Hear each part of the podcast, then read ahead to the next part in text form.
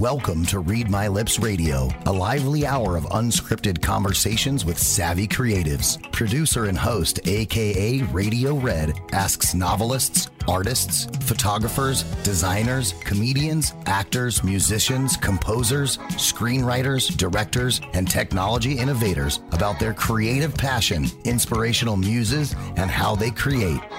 Ooh, how those lips can talk. Now, here's AKA Radio Red.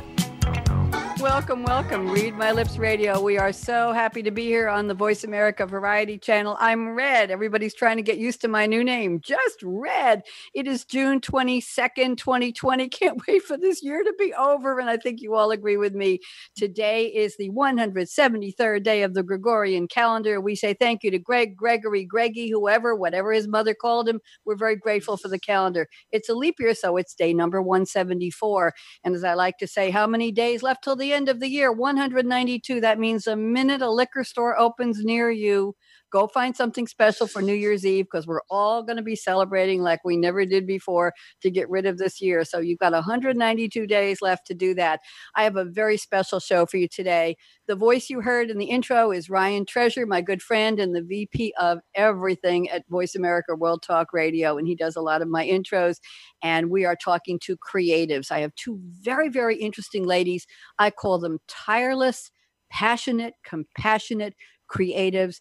They're each going to come at the creativity topic from a very, very different angle. Let me tell you briefly who they are, and then I'll do my opening. We have some very famous birthdays today. We can, in absentia or from long distance, wish happy birthday to a lot of famous people. And again, I picked those who were still alive today. I used to do the ones who were gone. We do have a couple of in memoriam birthdays, though. So, first up, I'm going to introduce you to Maki Moussavi. She spells her first name M A K I, and I know I'm saying it right because I'm on Zoom and she's smiling at me. Bonnie, you got that right. Last name Moussavi, M O U S S A V I.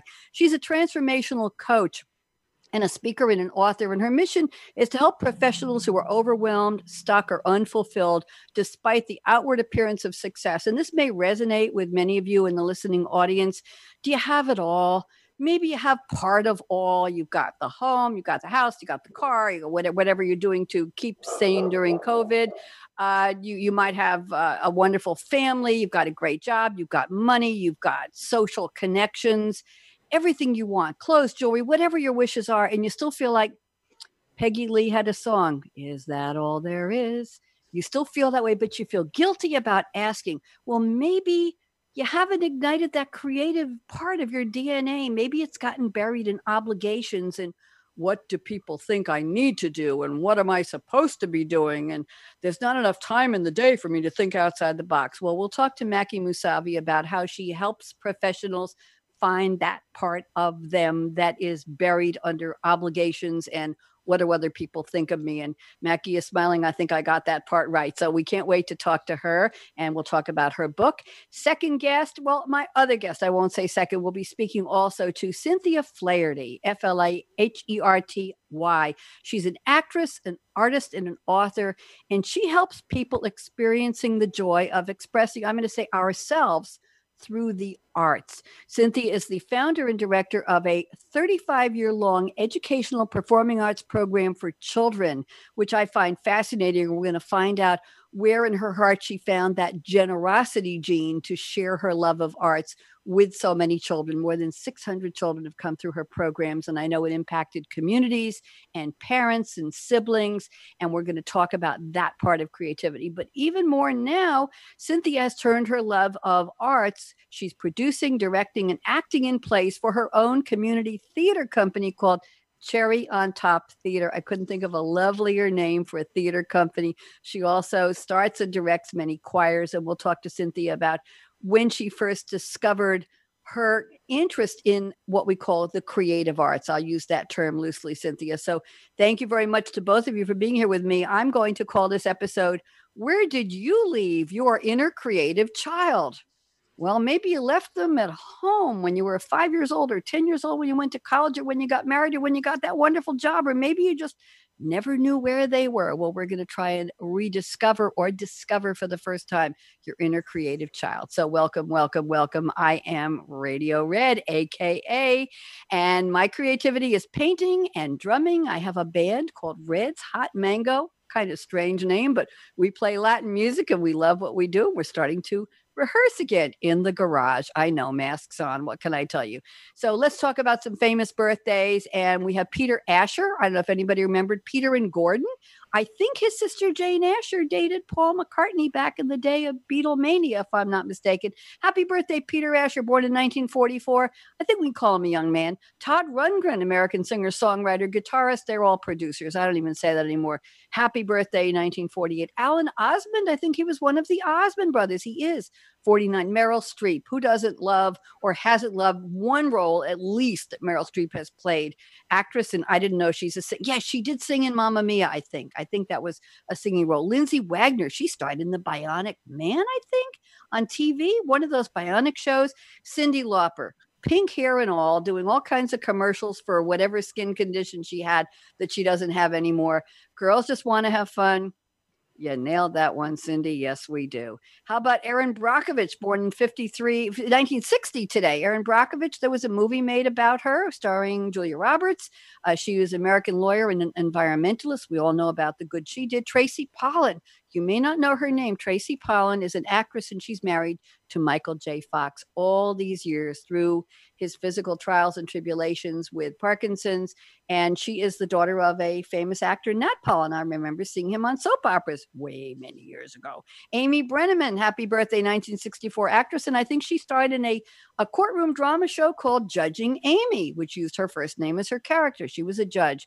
And let's see, Dan Brown, American author and academic. And why in the world did I pick Dan Brown? Oh, because he wrote uh, The Da Vinci Code. Yes, I'm trying to remember. I looked them all. He wrote the Da Vinci Code. Happy birthday, Dan Brown.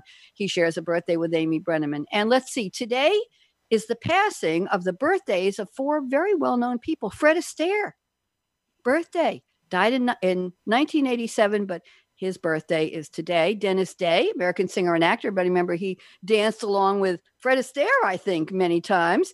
Uh, and he sang in movies. George Carlin, who doesn't know about the seven rules of what you can't say on TV? Thank you, George Carlin. And Dody Goodman, some of you may remember way back in the day, an actress and dancer. Today is Father's Day on the Isle of Man and Guernsey. And in El Salvador, it's Teacher's Day. And we have to do a shout out. Ladies, I want you to all wave to our good friend, lovely, lanky Laura Legs on Long Island. She's really in Whitestone, but we say Long Island because it starts with an L. She's our LLL most loyal listener. She emails me after every show and tells me how much she loved my guests. So I can't wait to hear what she says about Maki and Cynthia. So let's start this fun roundtable today on creativity. Maki Moussavi, welcome. And Maki, why don't you give us a little bit of background on you and how you got into the concept of working with high achievers and just briefly, what does creativity mean to you? Welcome, Maki. Thanks for having me, Red. I'm really excited to be here. So, I am actually probably the opposite of a lot of your guests because I am a science nerd. I got a master's degree in genetic counseling. I was a science person, turned that into a corporate career at a healthcare IT company. So, very uncreative background. um, but as I spent a lot of time in my corporate career, yeah, I was basically the person that you described. I had created a lot of success for myself. I was making more money than I thought I could ever make. I had the status at my job. I could buy the things that I wanted. And I was just a miserable, miserable human being. And so I had to figure out how to get myself out of that. And a huge part of that for me was doing some very deep personal development work to figure out how I got to this place where I was basically following a bunch of rules that weren't working for me. But it was so hard to break free of that when everyone around me was kind of doing the same thing. And I never thought of myself as creative ever. You know, I was the science person. I was working in a technical field. I liked to write lists and cross things off. You know, for me, and I think a lot of other people like me, creativity is something that we've stereotyped as artistic ability. Um, mm-hmm. And so it really took me doing some of that deep personal development work to figure out I am a creative person. It's just, it's my medium is not art. And that is how I finally figured out, you know, I can create something different and I don't have to be stuck where I am. Interesting. I never thought of transformational coaches per se, Maki, as creative people, but with the work you do with quote unquote high achievers. And I want you to talk a little bit more about that. I, I think I'm guilty of that. I suspect Cynthia Flaherty is a high achiever too. She's smiling. And those of you listening to us on radio, we are in the Zoom room mm-hmm. and it's wonderful. I can see my beautiful, they're both gorgeous, see them smiling and see them in their environments. And uh, radio on Zoom has just been a revelation to me. So, uh, Maki, nerd to me, there is a creative aspect to being a nerd. I'm a computer programmer from back in the day, probably before you were born in the, I won't, in the mid 1970s. I won't, I never exactly. And I was coding in COBOL on a Xerox Sigma 5 CP6 and Xerox Sigma 6 CP5 and in PL1 on an IBM 4341 back in the days of key punch cards where I'd carry a box with hundreds of cards in it and you actually sat and punched in the code into the uh, machine. Anyway, I considered I considered being a nerd in those days creative because when somebody hired you to write a program, and I did a whole system for the state of Oregon uh, Community College Division, I ran programs for them and for some service bureaus.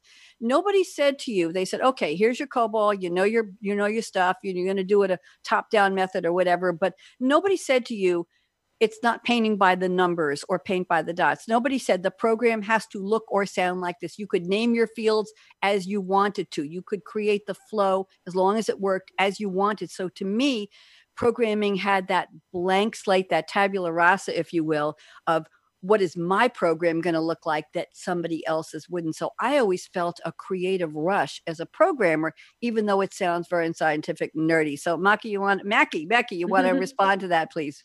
Yeah i mean i can absolutely see how that would be the case and i, I worked at a mm-hmm. healthcare IT company where i worked with a lot of software engineers and i can see the excitement i could see the excitement for them whenever we're creating something new because you're right in that element there's definitely more creativity I would say probably some of them felt perhaps a little hemmed in from time to time from by the requirements of what we were doing for healthcare.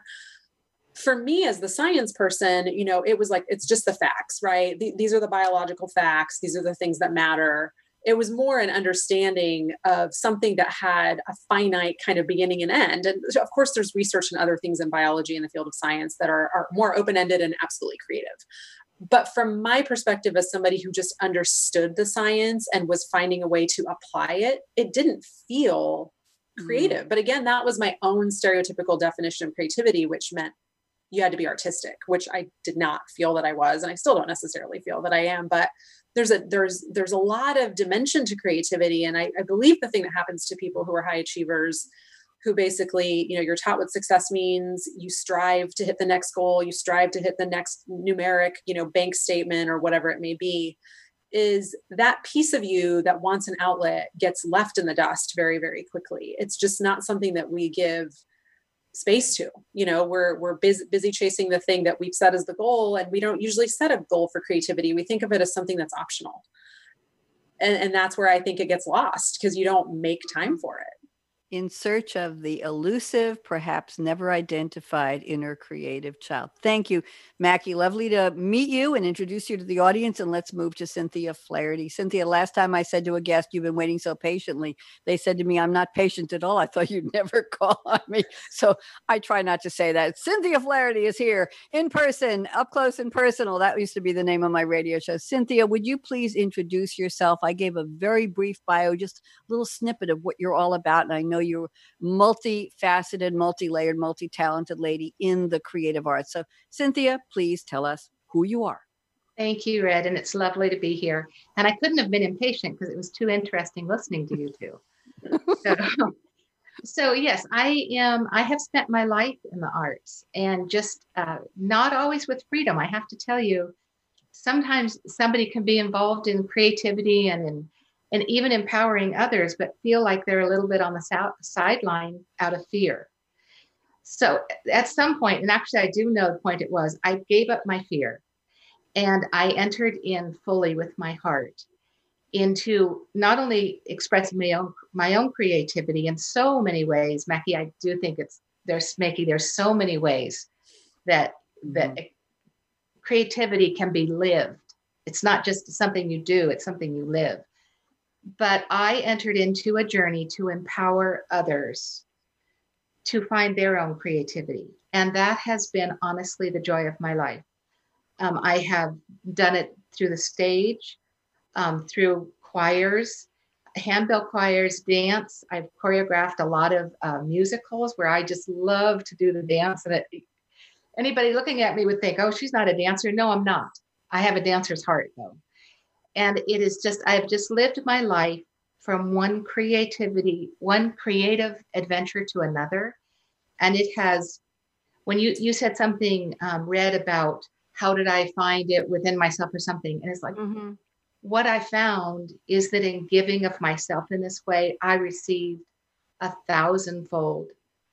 Um, as I release the creative child, even in children who needed their creative child released, what it has given back to me and how it has enriched my life is just beyond, it's a blessing beyond measure lovely sentiments and and i'm glad we're talking about the different flavors maki and cynthia of of creativity in the arts. Cynthia i'd love to know a little bit more about your background if you don't mind. How mm-hmm. did you discover that you wanted to be in theater? Was it in school when you were a child? Did you want to dance? Did you want to sing? Did you want to choreograph? Did you want to get other people together to sing in a choir? Did you how did you come to create a children's theater company? I have some friends here who did that for many years in New York. And it was, I know, an incredible amount of work and a great joy for them. And you're the only other person I've met who's ever done that. So tell us a little bit of background on how you got started.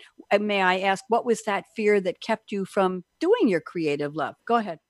Well, first of all, how I got started, I was the fourth daughter in uh, five girls. We all played instruments.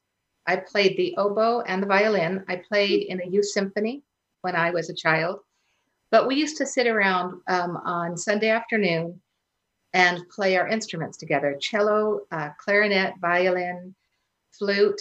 And my younger sister, she kind of never got the hang of, hang of it. So it was really more four instruments than five, but she dabbled at the flute. But uh, we sang together. We sang in public together. We would sit around do, when we were doing dishes or sitting around the table we would make up our own harmonies. It just was part of who we were and i think it's a heritage from my parents who were both very creative people.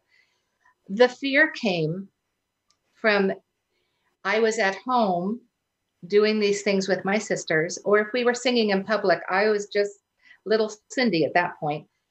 I could hide no i figured nobody could really hear my voice um, I hope they weren't looking at me.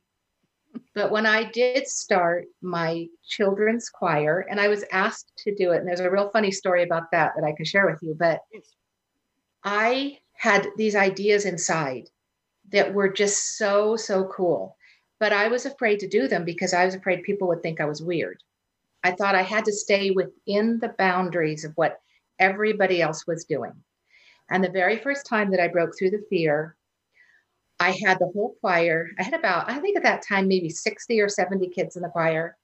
And our closing number, I had them walk out into the audience, just throughout the whole audience and sing to individuals. And it was the coolest thing. It brought people to tears. But I was so afraid to do it because I thought, what if people think I'm just weird? What if they think, you know, I don't want my kids in this program? She's doing, I, I can't even, looking back all those years, it's hard for me to recapture the fear but that inspired me to on a journey of really empowering others to step past their fear. So. That's a lovely story cynthia. Thank you so much. Um, there the interesting comment you made about helping children unleash their inner creative child. Uh, let's go to maki. Maki have you you work with high high functioning, uh, motivated, high achieving adults. Do you ever get stories from them about, gee, when I was a kid, I used to sing or I used to do artwork or I loved my music classes, but I don't have time? Do you ever discover that part of them again and help them go back there, Maki?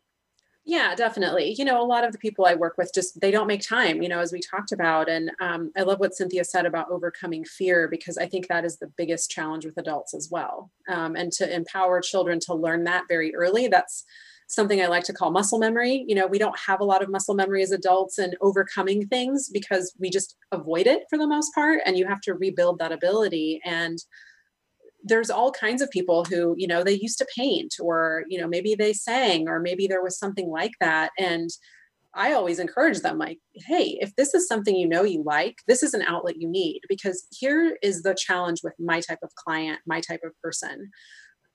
High achieving people, especially in the corporate world, are very cerebral.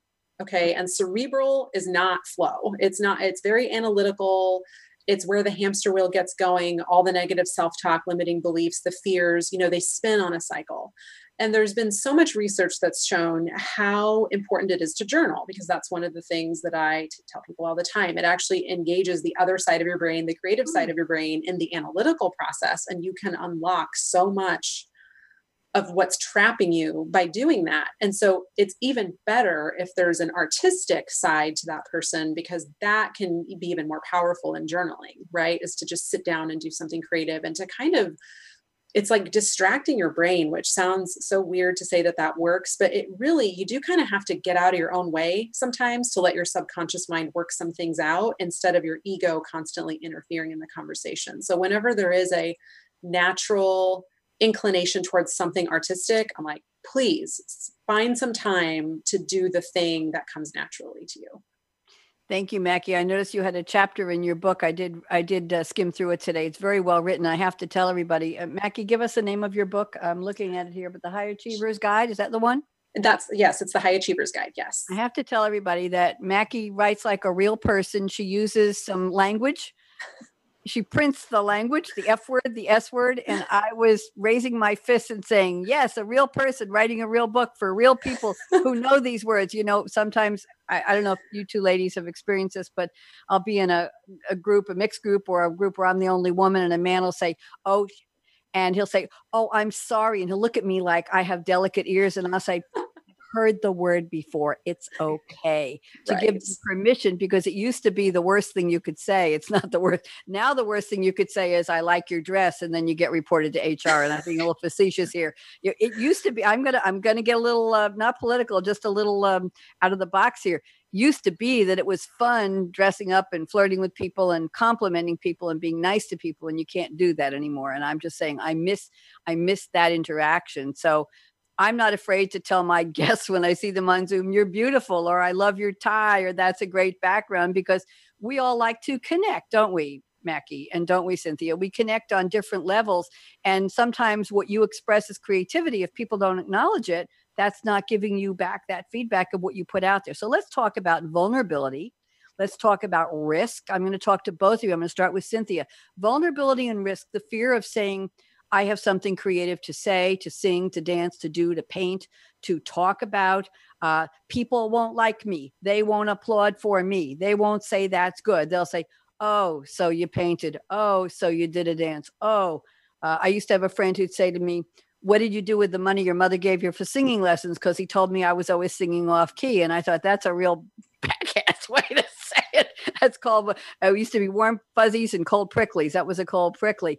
Uh, and he thought it was funny. So, Cynthia, what about that vulnerability, that fear of saying, maybe I'm not good enough. Maybe people won't like me. Maybe I'll fall down on the stage. Maybe I'll choreograph a number and nobody in the audience will applaud. So, Cynthia, how do you how do you get through that? How did you help coach the children in your theater program to get past the what do people think of me? That's how I have to value myself. Cynthia Flaherty, go ahead. Well, you know, that fear that that somebody might not applaud, somebody might not like what we do, or somebody might say that awful comment that somebody said to you. It's a fear of our inner self. It's a fear of creativity is what we are as humans. And whether it's picking out clothes that now we're not allowed to compliment anymore, or gardening, or doing a computer program that you're proud of. It, it's an expression of our soul. So, yes, there is fear involved. And I'm going to answer your question in kind of a weird way. I had a choir called We Con Too. It was a very snooty name. We Con Too. All it meant is we can too. And it was for people who had been told their whole lives they couldn't sing. And I took these people, and what I did, Fred and Maki, is I loved them. I loved them. I loved the people they were, and I told them their worth wasn't how they how what how what their voices sound like sounded like. That I loved their voices. I ended up with a choir that you wouldn't believe. they I ended up without a choir because they all graduated out of it into other choirs where they could sing. But what happened in that in choir rehearsals, it was more like a therapy session because of the wounding to the spirit and the soul from people their whole lives who have been told that there was a part of what makes them human that wasn't worthy. So for me to step past the fear became almost a life life preserving not only for myself but for other people. But i think when people are loved truly loved they can let go of the fear. So i always tried with the children and I, I will tell you that i sometimes feel like i have 600 children because i love them and they love me and i still get like any teacher i get notes all the time. You changed my life. I remember those days in choir and drama, and I love you. But it was the love and the respect and the honoring of the fact that their creativity was a, was part and parcel of their humanity, and they had a right to have a voice. They had a right to dance. Dance. I hope you dance. I, they have a right to it, and not to let anybody else's opinion or um, estimation of them to stop them from expressing their God given right to be a person in this world. Thank you, Cynthia. That's very interesting. I I play drums, and I've been playing after oh about two months of lessons. I started going to open mic nights at taverns here in the Raleigh Durham area, and uh, a friend who was another chick drummer, and I say that I'm allowed to say it, allowed to call myself a chick drummer, and she was, and uh, she's in her just about sixty, and I'm a little bit older, and and she signed me up one night, and um, next thing I know, they call my real name, which is not Red, but it, it will be Red. And uh, they said, Red, come on up. And people noticed I had drumsticks in my purse. And I came up and I said, What? And they said, Yeah, so and so signed you up. You're up next. And here were these guitar players and bass players and a couple singers. They said, What do you want to do? And I sat down at the drum kit and I took out my sticks and I told them Mustang Sally, which has become pretty much my theme song because it's rock and roll. It's an oldie. It's very happy party song. I love to see people dance and clap. And and Ride Sally Ride is a great chorus. Everybody can chime in. Somebody rewrote that for one of my groups, and they call it uh, Z Car Bonnie. Which is another name I go by. And anyway, it's a very fun song. So I found myself in front of total strangers with my drumsticks playing for the first time uh, in in a small tavern with maybe 30 people there and it was cynthia it was liberating it was scary as all get out it was it was being and i've been on stage i've led i've hosted bachelor auctions with a thousand i like to say a thousand tipsy women with good checkbooks and a pen in their hand ready to bid on these bachelors for for the benefit of cancer care but this was such a liberating and what happened was i realized cynthia there was a love coming back to me from the other musicians who had never laid eyes on me, never played with me. And there was a respect of me just getting up with my sticks and playing with them. And it became something I did before COVID on a regular basis. And eventually, I would go up and pick three songs like Keep Your Hands to Yourself, Georgia Satellites, and The Thrill Is Gone, BB King, and Mustang Sally. They would play almost 30 minutes with my three songs. They didn't want to stop because I was a reliable in the pocket drummer I am who just keeps the music going. And they were doing solos and choruses and instrumentals. And people in the audience would be looking at me saying, She's going to pass out 30 minutes and it's hot on this little stage. And I'm always in black tights and red boots. And I got mm. my hair and my jewelry and my nobody wears a dress when they're drum, but I do. And the respect that came, it just this feeling of music as a vehicle for camaraderie, for respect, for love, for collaboration it just overwhelmed me how I'm going to be corny and say how beautiful this was that I had never experienced at that level at a very personal the six or eight of us in the on this band stage and then everybody in the room paying attention. So I understand about the love. They gave me love that I maybe didn't deserve. Maki, talk to me. What's your experience with vulnerability? How do you talk to your clients? Be vulnerable, take a risk, uh, get out of your own way. I know that's one of your mantras. So, how do you help them find that risk place that it's mm-hmm. okay? Maki?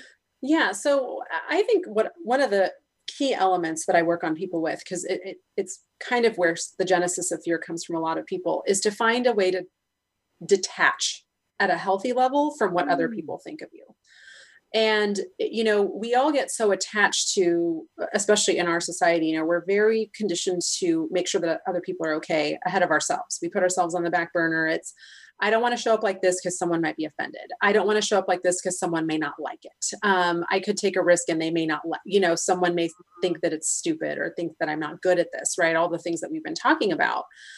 But the challenge with being vanilla, what I call vanilla, you know, trying to just kind of walk down the line and, and not shake anything up, is that nobody actually knows who you are when you do that right? You don't show up authentically. You're not really putting yourself on display in any way. And and people can't be attracted to you if they don't know who you are. And there's this this thing that we have that everyone is supposed to like us and i could not disagree more. You know you're supposed to be who you are and the people who think that's awesome will gravitate towards you and you'll end up with very high quality very well matched people in your life or you can walk down the middle and always feel this fear that who you are really isn't okay that you aren't don't have a lot of value and that you you have to walk this line in order to hide who you really are in order to be okay. And it's when you can kind of give up that attachment to being liked by everybody that you liberate yourself and really find the people that you vibe with. And you just can't find those people if you're in this place where you're always worrying about what people think. So I'm always reminding people you detach.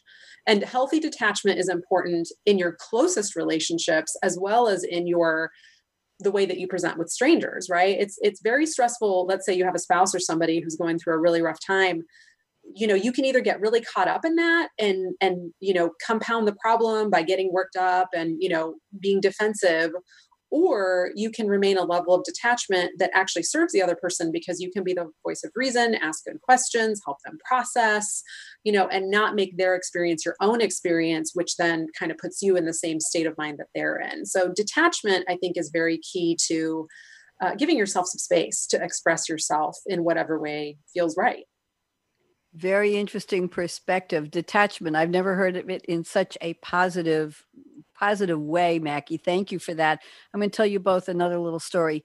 Because i love my open mics that i go to so much i started my own here in my community. And i actually schlepped my whole drum kit in the back of a friend's truck eight blocks to the clubhouse and set up. We put out a whole audio system microphones musicians sign up in advance. They get to pick three or four songs. They send me either the chords or the sheet music pass it around to everybody and we show up. Sometimes i get 12 or 14 musicians. We're talking i'm the i'm the house drummer.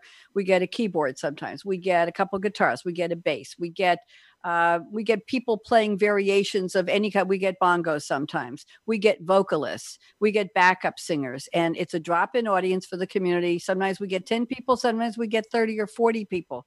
Some of them have been drinking. Some of them wish they had been drinking. I tell them, and before we start, and this is amateur hour, before we start, it's two hours. Sometimes we have 24 songs on my list people have contributed, and we try to cover all. So two hours 12 musicians, an audience, let's say of 40, dancing and clapping. And I say the only reason you can take your phone out is if you want to find the lyrics and sing along. Everybody's welcome to sing along. No phone calls during the during it's not a show, it's not a performance.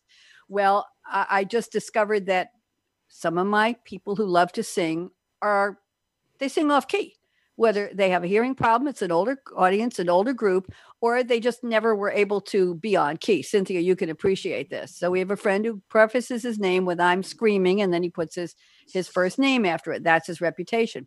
I love them all. And I go through my list and I organize it so everybody gets a turn in order. So it would be uh, Bob first and Morgan second and Ken third and Doug fifth and Sherry seventh and and uh, and Mickey fourth and M- Mickey seventh and and Buddy eighth and every and then we go through the list again and everybody gets to perform. And I say to the audience before we start, we may play off key, we may sing off key, and that gives you permission to dance and clap and tap off key. So everybody gets the same opportunity and they all laugh. That's my way of saying you're not here to perform to hear a performance. This is not rehearsed. This is real people singing, playing, the music they love. And I'll pick a theme. One's one will be British invasion, one will be beach songs, one will be songs named after girls, one might be songs about travel, one might be songs about um, I don't know about love lost. So I pick a theme every month, and then they contribute those songs. But I will tell you that we have people who can just barely squeak a note out and think they are the next Frank Sinatra, and we love them all. And I tell everybody how welcome they are and how much we appreciate their showing up. And it is some experience. I've had people come up to me and say, this is the most fun they've had since they moved to this community. And we've got about 70 or 80 different clubs people belong to, choices. We're very active 55 plus community, but they say this is the most fun they've had because they get to come and be themselves. There is no pain, there is no booing, there is no, we didn't like it. You don't often see people shaking their heads. I just keep it going. Cynthia, I want you to comment on that. Come and play and sing and be yourself. What do you think? Yeah. Um, so wow, I was thinking so many things while you were you were saying, but I was just so drawn in by what you were saying. Um, you know, it is. I want to go back a minute to what you go what what you said about it being um, like when you were drumming with all those people and the how the love you felt. So as I have done choirs and plays, yes, it's about creativity and yes, it's wonderful, but it's also about human connection and I think when people, and actually, Maki, you were kind of talking about this too, because when you say disassociate a little bit, um, you kind of do the same thing when you're in a group that, that you trust. You let go of your own need to be, to prove anything, to be good enough. And there's a safety that is just absolutely, um, it, it unites people and it unites us on a level that's so much deeper than when we are guarding um, and trying to be good enough for for others other expectations. Um, you know i think also read just the whole idea of you you're here to hear these people and accept them and to um, honor doesn't matter if they're on key it doesn't matter for some reason in our society we have separated. We have the creative people and they're professionals. Mm-hmm. They're the Hollywood actors and actresses. They're the people that we hear on the radio. They're, um, you know, best-selling authors. Whatever you can take it in a hundred different directions, but we don't any longer think that they're just ordinary people. And it used to be that it that communities sang together and danced together, and nobody cared if they sang in tune or if they could dance. But we have professionalized creativity. Mm. And what hmm. you're doing, Red, when you with that open mic, when you say you you're welcome to clap or whatever, listen off key, whatever it is you said, it, it's it's saying that this is about humanity and it's about creativity.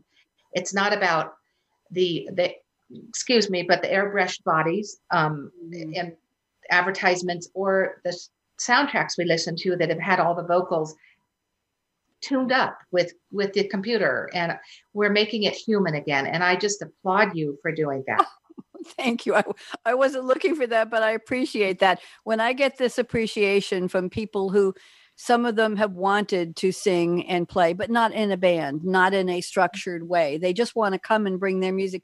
I even have a couple where the man sings and we have trouble getting him to stay in front of the mic and so we usually and i'm off in the corner drumming and i can hardly hear them and sometimes the audio system isn't working that well and i'm just figuring okay there's a beat i can just i'm just tapping something to keep keep a basic rhythm for them.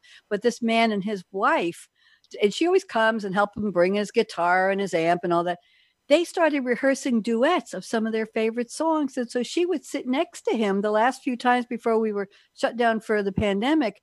She'd say, We're going to sing together. And they did a duet, and it was mm. spectacular.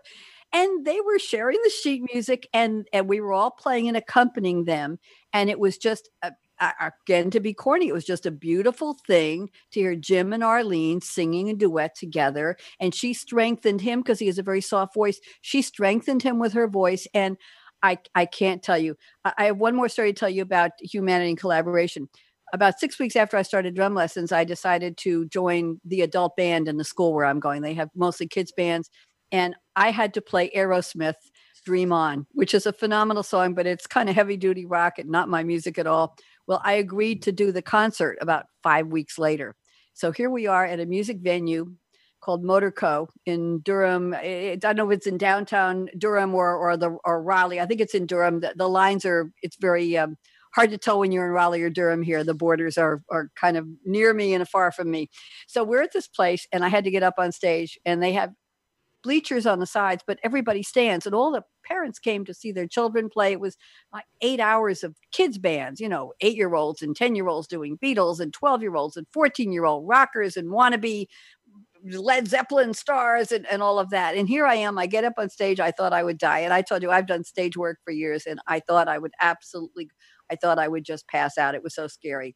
And in the in the rehearsals, I didn't feel people were being really supportive of me. I'd say to them, you know, there's endless choruses at the end of the song. Where do you want me? They said, well, you decide when you're ending and we'll follow you. And it's like, shit, I've been playing drums for six weeks. What the blank do you want from me? Give me a clue here. No, you decide and you make. And I said, hey, this is way over my pay grade, kids. You know, this is not what I do. So we got there and it was the end of Dream On. And one of the guitar players turned around to me this is on stage in front of a whole bunch of people. And he raised the guitar and he looked at me like, I'm getting ready to do the final chord. Are you there with me, Red? Without a word. And he raised the guitar, neck of the guitar, and he looked at me and he did. And we came down at exactly the same second me on the final hit on the drums and him on the final note on the guitar. And we ended the song exactly together. And the blood rushed to my head. My heart was pounding, and I thought, I finally had a human connection with one of the musicians who had the respect for me to know that he and I needed to do this together. And they had not done that in the rehearsals. This was a brand new experience while I was on stage. I raised my sticks and I just said, Yay! And if I could have, I would have jumped right up out of the seat and done one of those Eureka things. It was uh, Cynthia and Maki, it was one of those moments where he connected with me in a place where I needed that connection to feel whole as the drummer. And I needed to feel really part of the band. And it was a magical moment I have never, ever forgotten. Maki, talk to me. Any comments on that connection, that out of the box, daring, caring? Go ahead. Yeah. So, what comes up as I listen to that actually is something that I uh, talk to my clients about all the time. I think when you're a high achiever and you're very goal oriented, you think you're the only one that needs to be working towards something, right? I got mm-hmm. this. You want to control it. You want it to be perfect. It needs to be a certain way. And most high achievers assume the sole burden of responsibility for whatever it is that they're trying to do. They're not very good at asking for help. They think if somebody is participating, that's a weakness. It's not necessarily a good thing. But honestly, what I have found in my own life, um, so with my book, for instance, you know, I could have taken all of the stories that people tell about how hard it is to get a book published and mm-hmm. it takes a long time to write it and it's really difficult. And what I put in my head was, you know, I'm not going to do this by myself. However, this turns out, I'm going to need people in this industry or connections or whoever comes across my path to be a part of that journey because I don't know what I don't know. And I need those people. And so, one of the things that I'm ta- I talk to my clients about because they do get into that place where there's just this huge burden of responsibility is life is a co creation. Nothing that any of us do, we don't do it alone Okay, so let's take you for example, Red. You've got all these different shows, you're participating in all these different cool open mic things, you have a band.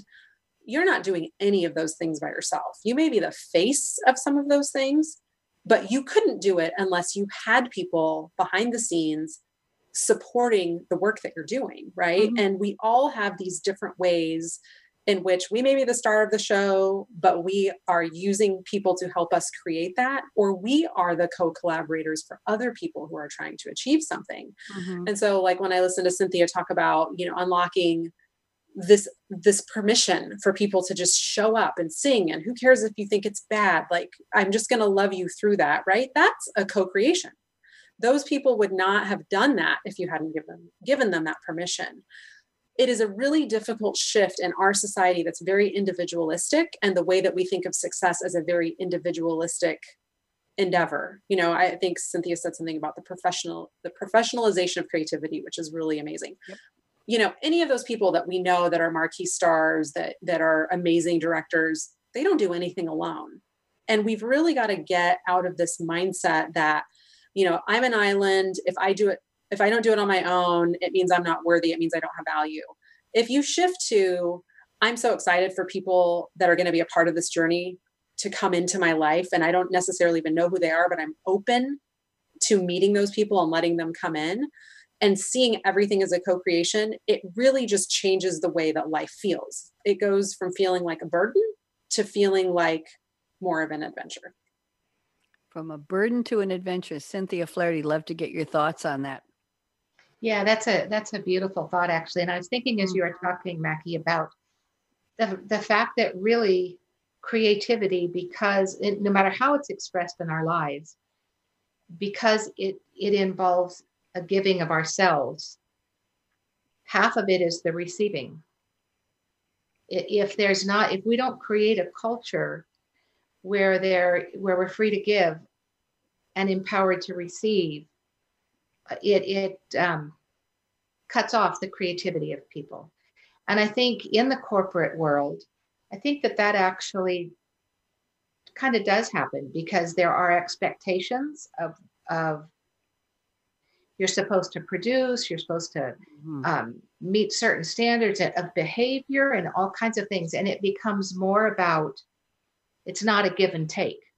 It's like each person. It's kind of if you think a long time ago about the little, which I don't think they do as much anymore. I'm not in the corporate world, so I don't know. But the little cubicles, I think they're going to go back to it actually.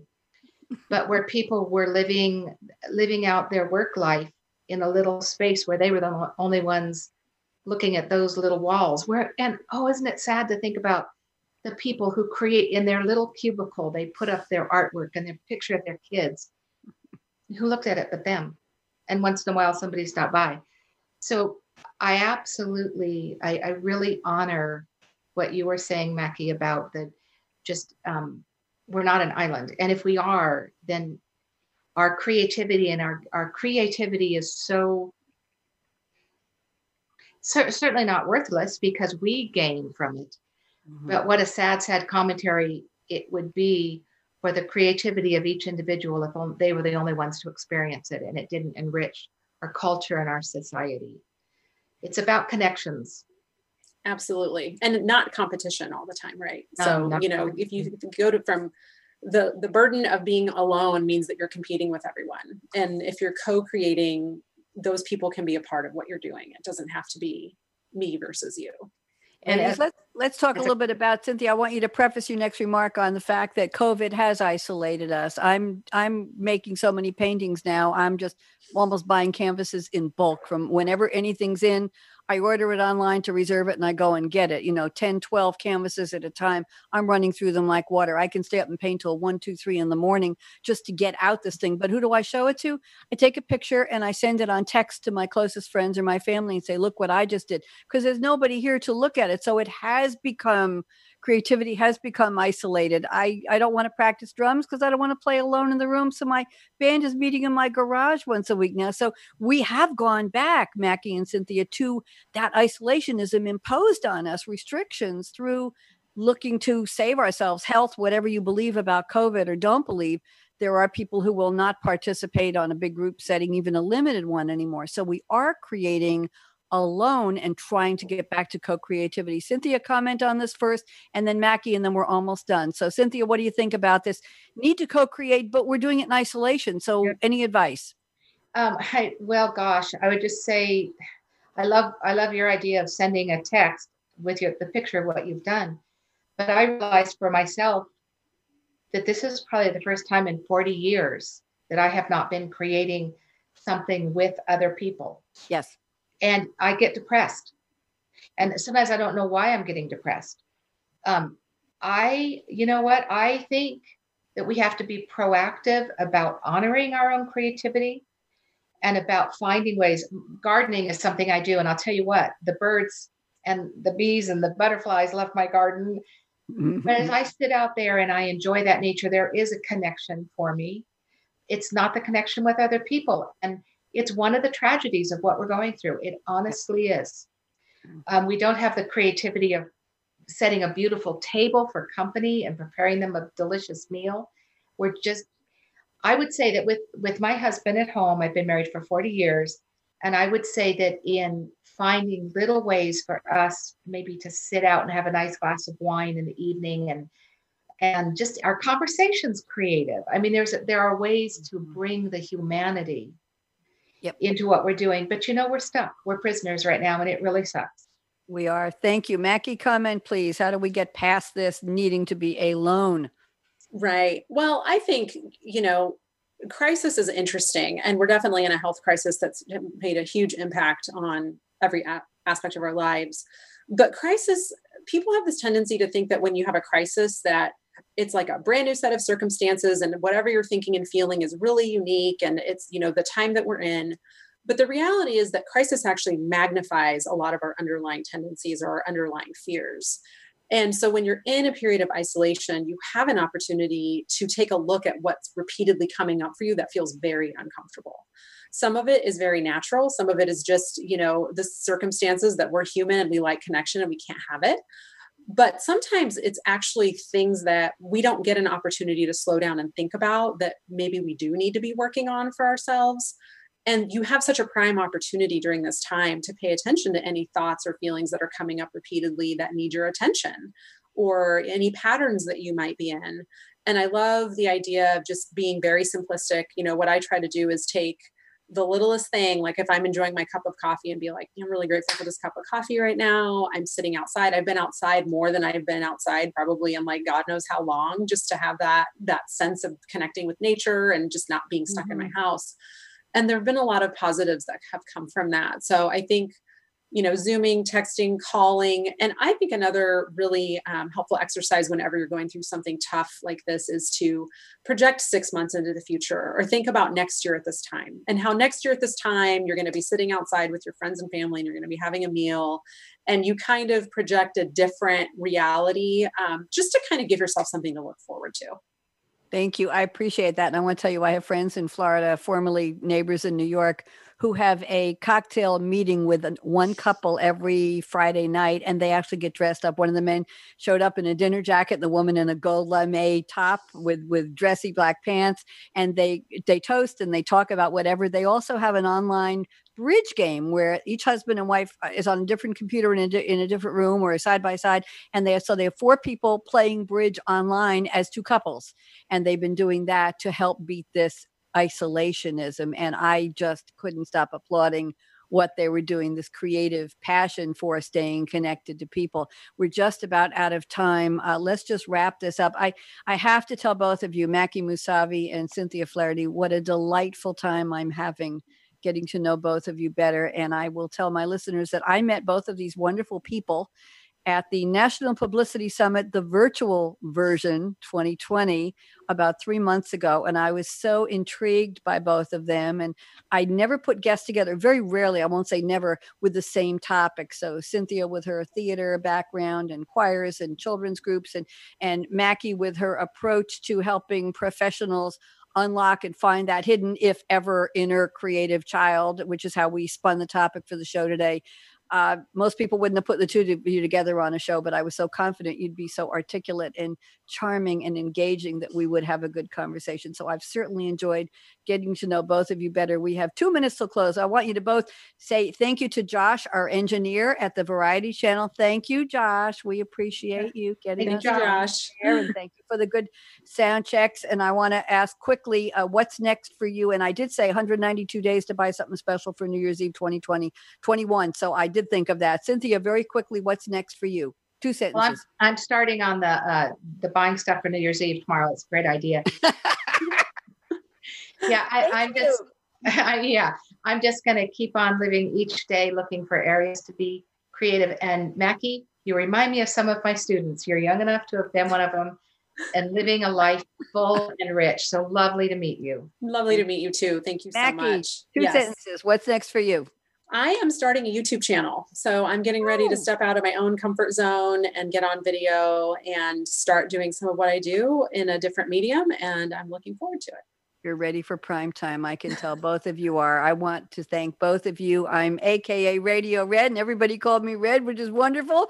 Rebranding here. Read my lips. Cool conversations with very creatives. Thank you, Josh. 30 seconds. Cynthia Flaherty, Air hugs to you. Keep on doing what you're doing. Stay in touch, please. Maki Moussavi, I did master your name. I said it. And I applaud your book. And I love that you just were yourself and used the language. And you, it just hit me. I said, oh my God, a woman who really wrote what she was really thinking. It's about time. So thank you. Write a novel next. Maki, I want you to write a novel in the next 18 months. And I'm going to feature you on the show as a new, no- I just have a feeling you could write, you could, you could collaborate on it. AKA Red signing off. We have 10 seconds. Everybody say goodbye from Read My Lips conversation. Goodbye. Thank Stay you. Smart, be passionate, be compassionate, and just take care of yourselves. We'll see you again next week. Bye bye.